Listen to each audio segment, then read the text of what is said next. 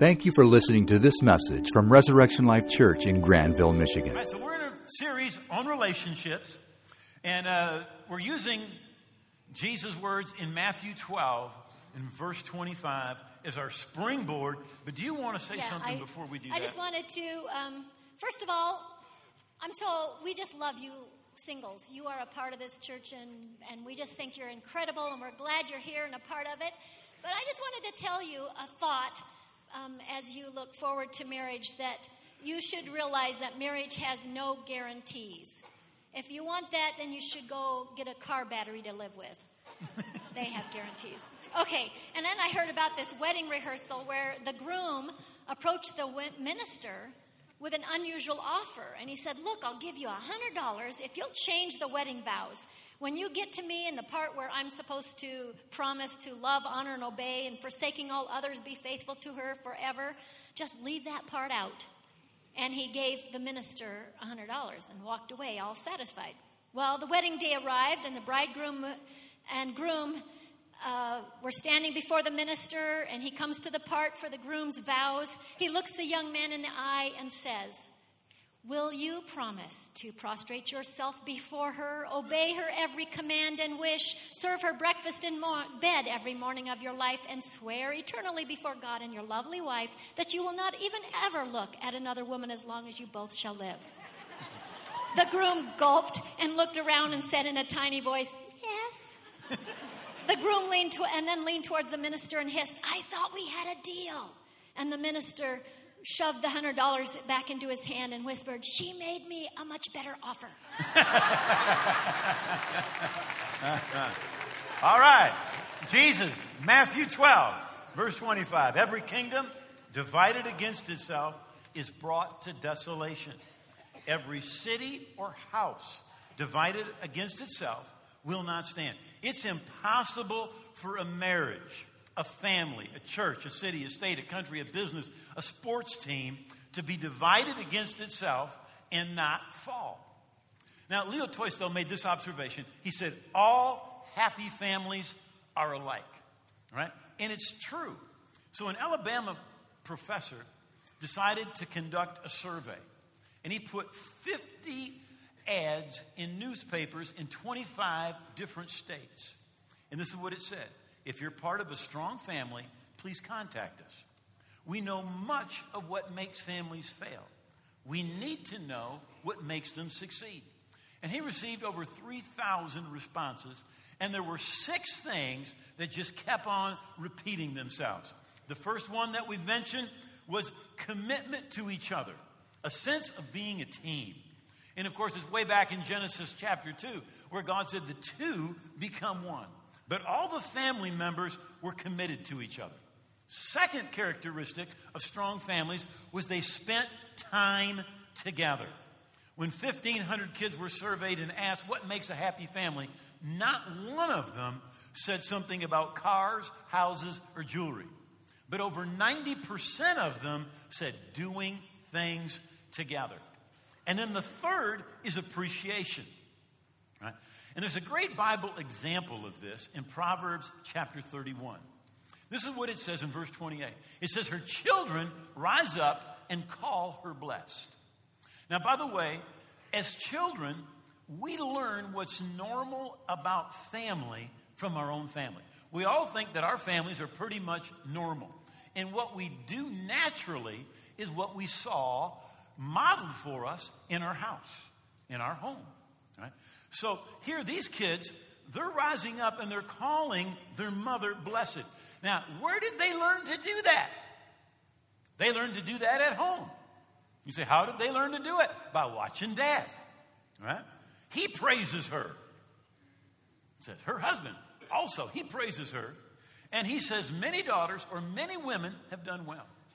But you excel them all. You are better than any of them. You are the absolute best. Now, listen, men, this is teaching us what we're supposed to do with our wives. We're supposed to tell our wives, man, you are the best. You are awesome. I would choose you again in a moment. There's a lot of great women, but you are absolutely, positively the best. Ah. Mm. Now, Listen, every man, That- every man. that's the Bible is showing you this is what you do, right? You need to do that, right? You need to go home. You need to do that. You don't even need to wait till you get home. Wait till the service is over. But, all right? But listen, listen. When you do that, you have to understand you're deceived because my wife is the best. But every man should believe that his wife is the best. All right? Listen, absence does not make the heart grow fonder. Appreciation makes the heart grow fonder. Right? So don't take your spouse for granted. It's in Proverbs 31 again, in verse 10, where it says, Who can find a virtuous wife? Her worth is far above rubies. And so often, what happens once we get married, we take our spouse for granted. But what this is telling us is saying if you've got a virtuous spouse, it says they're worth more than the, the biggest houses, the most exotic vacations, the, the, the, the nicest cars. What, what really makes you wealthy is not stuff, it's your relationships. It says, don't undervalue, don't take for granted your, your, uh, your relationships. Can, can I just say, um, when, Just interrupt, just interrupt. I Just did. do it, okay. Okay, thank you. When when he says, you know, ap- appreciate and, and if you've got a virtuous spouse, and you might think, well, I don't know if mine is very virtuous. I haven't noticed that lately. and um, the, you don't ap- just appreciate when you feel like it. Like, okay, when everything's great, I can do that. And, and you might think, yeah, I'm going to be more appreciative.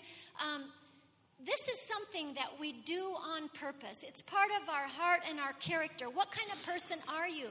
Are you the kind that just remembers every flaw and, and, and bad thing and, and mistake and feeds on that and fuels your thoughts with, yeah, and he didn't do this right, and she didn't honor me here, and she didn't do that, and he didn't do this, and and you can get in such a groove that you don't even notice the things that you have to appreciate.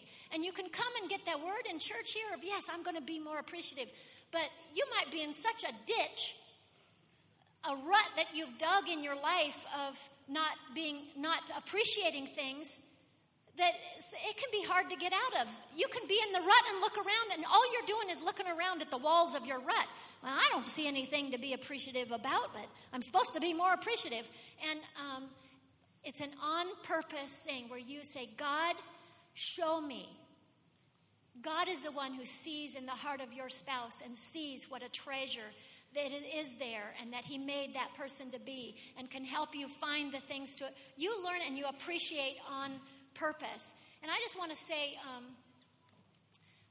to you singles and young people to our children that um, you don't just dream and think future someday yeah i'm going to be married and i am going to be that perfect wife or perfect husband.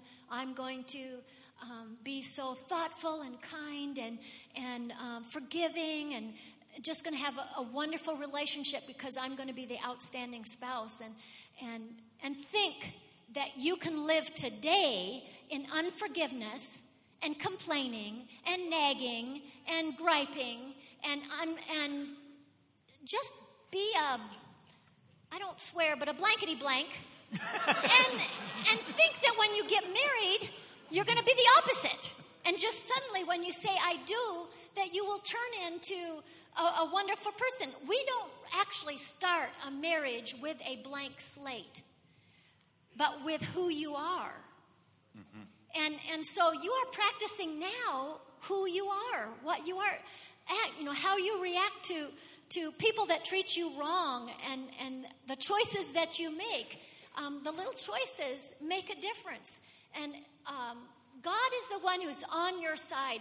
Now is the time you pray. You get up and say, God, make me more like Jesus. No matter what I'm treated like, mm-hmm. what somebody says or does, whether it's the right, right thing for me or to me or the wrong thing, ah, God, make me more like you. Help me to react in a way that, that you want. Help me be appreciative and, and thankful and, and you know, my, this is something you do on purpose. I just think about how um, and it's been quite a few years ago, many years ago, I realized that when Duane held my hand, it just really feels good. And so I should tell him. I mean, sometimes you go just, oh yeah, you know, he's holding my hand. Well, you know, whatever. and and he, he grabs your hand. Well, that's nice. He probably wants sex. I'm like, no. and um, you know, just I don't know where that came from. I do not know.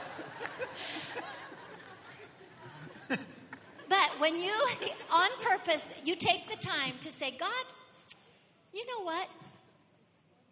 I appreciate his big strong hand feels it feels good to have him grip my hand. I thank you that he loves me, that he's for me, that uh, and then express it and tell him that. And um, you know, so sometimes it's the saying, "Wow, that's great. I appreciate that," and sometimes it's just the the, the in my heart and saying it to God.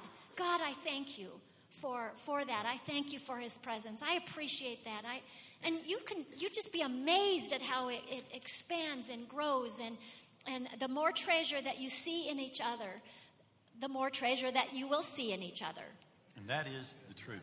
So decide. I'm going to appreciate him. I'm going to thank him. I'm going to tell him, I like you. I love you. I care about you. I appreciate you. I'm praying for you. Now, you might think, but you know, I, I, I just got some problems. You know, I wasn't brought up that way. You know, I, I was brought up in a home where we didn't appreciate each other. Nobody ever said, I, I, I love you. Um, there may have been verbal abuse or sexual abuse. There may have been all sorts of things that, that happened in your home. Now, your past does not need to dictate your future. Just because you did not receive that doesn't mean that you cannot give that to your family. I understand that you were hurt and you were wounded. But Jesus said this in Luke chapter 4. He said, I've come to preach the gospel to the poor and to heal the brokenhearted. All right? That's what he came to do. His number one thing is get people saved and then get their heart healed. You, no matter what you have gone through, Jesus is the only one that heals a broken heart. Time does not heal it. Time doesn't heal that heart. It, time allows you to build walls so people can't get to you, but time doesn't heal. But Jesus will heal your broken heart. So you may not have received it as a child, but you know what? You can give what you didn't receive because Jesus will heal your heart. Right? You can forgive, you can rise up, and you can give your family what you did not receive. You can give that to your spouse. You can give that to your children. Right? So encouragement is something, and appreciation is something that we give daily. Appreciation, it is the fertilizer for healthy families. Right? And appreciation is inexpensive, but it's powerful. Right? And you can be opulent right? You can just go overboard. You may not realize this, but 90% of inmates in prison were told by their parents someday they will put you in jail. 90%. Now, what are you telling your children? Are you telling them, we believe in you? You're going to succeed. God has a purpose for your life. We love you. God loves you. We believe in you. And we're for you. What are you telling your children? Right? Number four. Just if you want to know what to tell them, ask God. God, what do you see in them? And listen and go to the word and see and hear and listen. God, what what do you what do you see in my kids? What do you see in my husband? What do you see in, in my wife? What what do you see? And then agree with God. Strong families, number four, have good communication. You know, a husband said, My wife said I don't listen to her. At least that's what I think she said. Proverbs 18, verse 21. Death and life are in the power of the tongue, and they that love it will eat its fruit. He who finds a wife finds a good thing and obtains favor from the Lord. When the Bible talks about how powerful your words are, if you look at the context, it's talking about marriage and relationships. Your marriage, your relationships are no better than your communication. Right? A bank robber gave a note and said, Don't stick with me, this is a mess up. Just couldn't communicate. Now, did you catch that? I mean, I was a little bit dyslexic, and I thought, well, that sounds right. oh no, it's um, don't mess with me. It's a stick up. Okay, for you who are slow with like me, that was Okay. just to help So- you out. And it, it's not because we don't take a vacation to Tahiti that marriages and relationships break up. The reason is we don't communicate. Hear it again and again. She doesn't talk to me. He doesn't talk to me. He doesn't talk to me. You know, every day practically, I call Jeannie multiple times. You know, hey, I'm going to do this. Hey, I'm thinking about this. Hey, I just saw so and so. Hey, would you like to do this later? And somebody said, well, you must have an expensive phone bill. It's much cheaper than a lawyer or alimony. Trust me. All right? You know, tell your spouse exciting news first. You know, when you were dating, you just talked and talked. You talked about everything. You talked about nothing, right? But you were constantly communicating, right? Every family has disagreements. Now, there is a verse that I have never, ever, one time seen on a plaque, and I have never seen it on anybody's refrigerator. It's in 1 Corinthians 7. This is what it says All those who marry will have trouble. All right? If, if people think, well, you know, if I just got the right one, there'd be no trouble. We just, we just float along. It's not true. Listen, when you were dating, you worked at it. You worked at it. Guys, you're going to pick her up. You did push ups and you took a shower. You used deodorant. You know, you got flowers or candy and you opened the door and you were, you know, you drove nice. Right? You, you, were, you were at your best behavior. You were, you were working it. You were winning her over. She was doing the same thing. Best behavior. But here's what happens we get married and we think, well, now I'm done. I got them. They're stuck. You know? and, and, and, and we're like, and we stop working it. And we think that that's natural because Hollywood told you and told me, well, if you just got the right one, it'll all just work out. And you just ride into the sunset and live happily ever after. Well, you can live happily ever after, but only if you work at it. You know, what professional piano player plays six, eight hours a day and then all of a sudden reaches a tremendous level in their profession and then all of a sudden stops practicing and thinks they're going to stay at that level? It doesn't happen. The same thing with a professional athlete. They'll spend hours and hours and hours every day. Practice, practice, practice, practice. But if they would stop, how many you know their level of expertise would begin to diminish? And the same thing is true with marriage. Why would we think we work at it and then all of a sudden we stop and think that everything is going to be just perfect, right? Families that, families that are great families, it's not that they've never had problems. It's that they work through their problems. They keep working at their marriage, right? And just you've got you've got to work at it. Shall I tell them my problems? Our problems? was fine. You finally confess one of yours instead of all of mine. Okay. Well, as an illustration here, um, I'm really trying, really trying. I'm still working on this, and I'm not going to quit. But I do have this very irritating flaw in pro- uh, problem in my past. In my past, totally my past. Can I just say something here? She was 58 and never going to be late. She was 59 and always on time. And what was your problem? Um, being on time. So she'd be No, no. every year. Every year she's got this.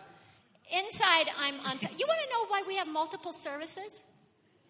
It's so that I can come late to the first and be early for the second. so I'm never totally late. I'm, and uh, when when uh, uh, one time I was crying about that, just like Duane, if I come in late, I don't even want to come in. I just want to go crawl in a hole. And and and and he says, no, you know, when you come in late, you give other people hope. That, that it's okay. They can still come to church and worship even if they don't make it for the first song. So I hope that you have received encouragement from me. But I just, um, you know, it's really easy to be appreciative and, and kind and thoughtful when, when everybody's doing everything right. But there are those irritate, there's those times when, you know, when he's talking about it, it can be difficult and um, people can be ugly or things can be disappointing and and we're supposed to pursue peace and look for the good and appreciate that. And so, this example of being late, I just want to explain to you how Duane has been working with this over the years because I have gotten honked at. And You're going to confess your sin, not mine. well, I'm not saying that was a sin. I just, you know, I'm saying this is, you know, in his reaction to my sin, my problem, you know, has not always been the best. But then I started noticing the, the that I'd get in the car and he'd kind of, and I'm just like, I'm sorry, I'm so sorry. I, I'm, I was hurrying, I'm so sorry. My hair doesn't always cooperate or, or, you know, something. And I can't find, I couldn't find my purse. I mean, always have a good excuse. There's always a good excuse. But anyway, so he, I get in the car, and the one time he, he turned to me, and I'm just feeling like a, I blew it again. And he looks at me and says, Praise God. I was just telling God how thankful I am for this opportunity to grow in patience. and, and then another time I came out and I noticed he's now in the garage. He has this special um, uh, pull up bar. So he does pull ups. And then this, this morning, while he waited for me, he sat on the deck and read a book. He's doing his reading, he's getting some reading done. And, um, you know, he's making the most of, of the moments that he has. Um, you know, and I just thought how we can, we can get these irritating moments, and if the one person, um, you know, comes at you like this, and, and this is just a description of something you don't want or don't like. My being late to him is like going at him like this. And he could turn back at me and go like this, and you could just scratch each other's faces and, or, or like you know, I tend, you know, my being late was like this to him, and so all he does is kind of turn a little sideways, and and my turns into a nice little back rub. So you know Let's how we later. how we react to something.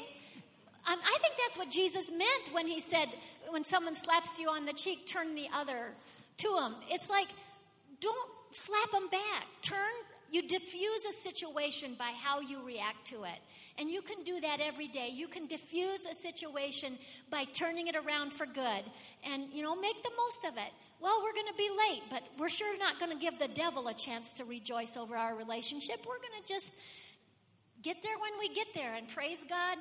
God is at work in her and me, and we're going to grow and do it better next time. Amen. Number five, strong families have strong spiritual health. Right? A, a survey with Christians found that if the father and mother attend church regularly or faithfully, 72% of their children remain faithful. If the dad only attends, 55%. If the mother only attends, it dropped to 15%.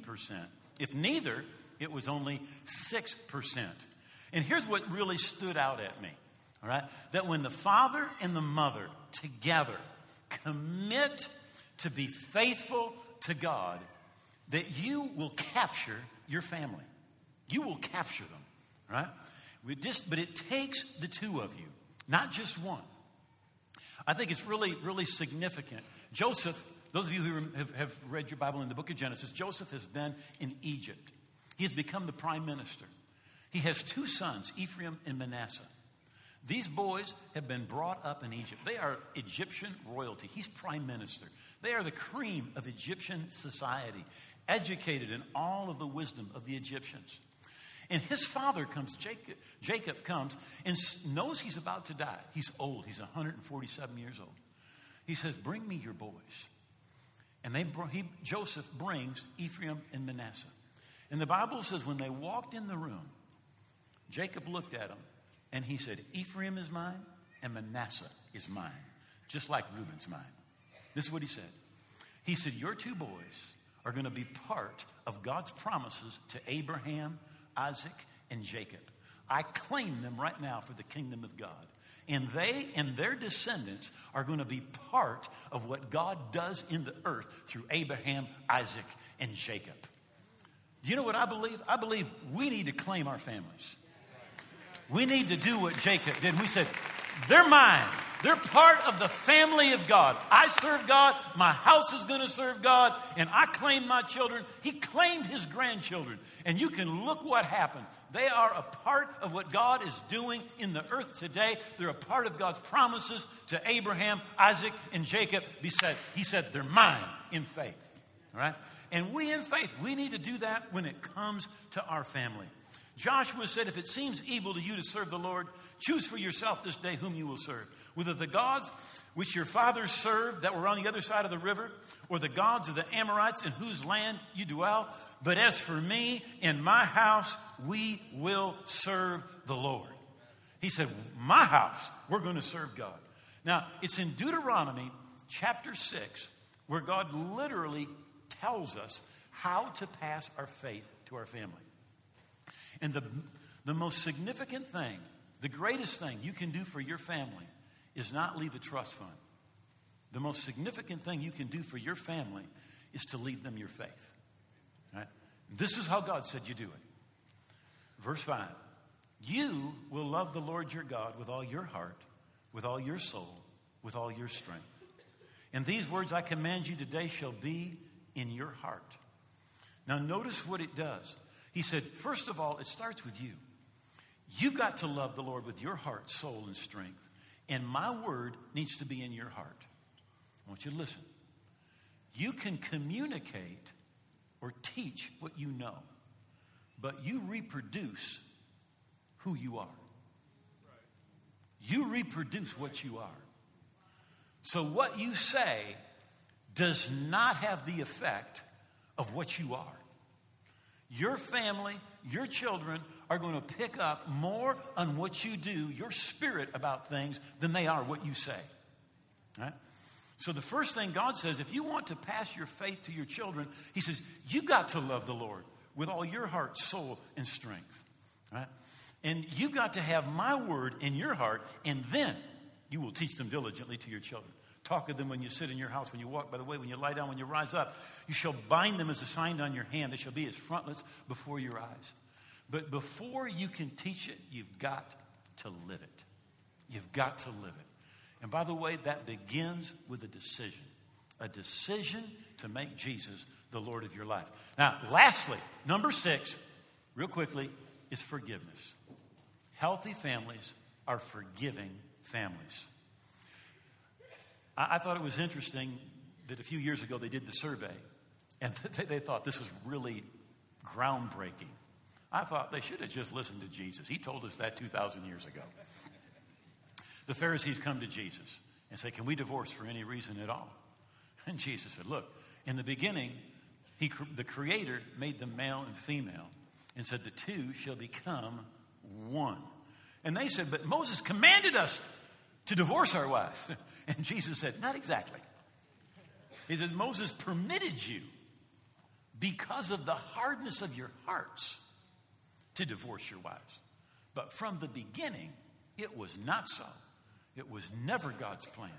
He said, but because of the hardness of your hearts. So, according to Jesus, when there's this breakup, it's because there's a hard heart, at least one. He said, it's because of the hardness of your hearts. Well, it's in Ephesians 4 32. Listen, it says, forgiving one another. Oh, excuse me, tenderhearted, forgiving one another, even as God in Christ forgave you. Tenderhearted, forgiving one another. The number one sign of a tender heart is you forgive.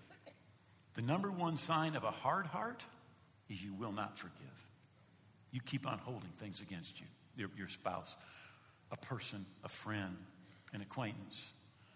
Here's the truth it is impossible to live with somebody 365, 24 7, and they never say or do anything stupid. They will. They will. Right? There's only been one perfect person, and it's not you. It's not me. It's Jesus. All right? Everybody else is going to blow it. And if you will forgive, you will fall in love with that person again and again and again and again and again. But if you will not forgive, there's only two things that can happen. One is you end up in a divorce court. Number two, you have a bad marriage. How many would rather have a good marriage or a great marriage? What do we need to do? Be tenderhearted, forgiving one another. They don't deserve it, neither do you. But God forgave you. Jesus said, every time you pray, if you have anything against anyone, forgive. The sooner, the quicker you forgive, the easier it is. Look, when you get a hard heart, that hard heart affects your relationship to God and it affects your relationship with other people. When you have a tender heart, it affects your relationship with God in a good way, and it affects your relationship with others in a good way. For more information about Res Life, please visit our website at reslife.org. If you have questions about Res Life or would like directions to visit us, please feel free to call 616 534 4923.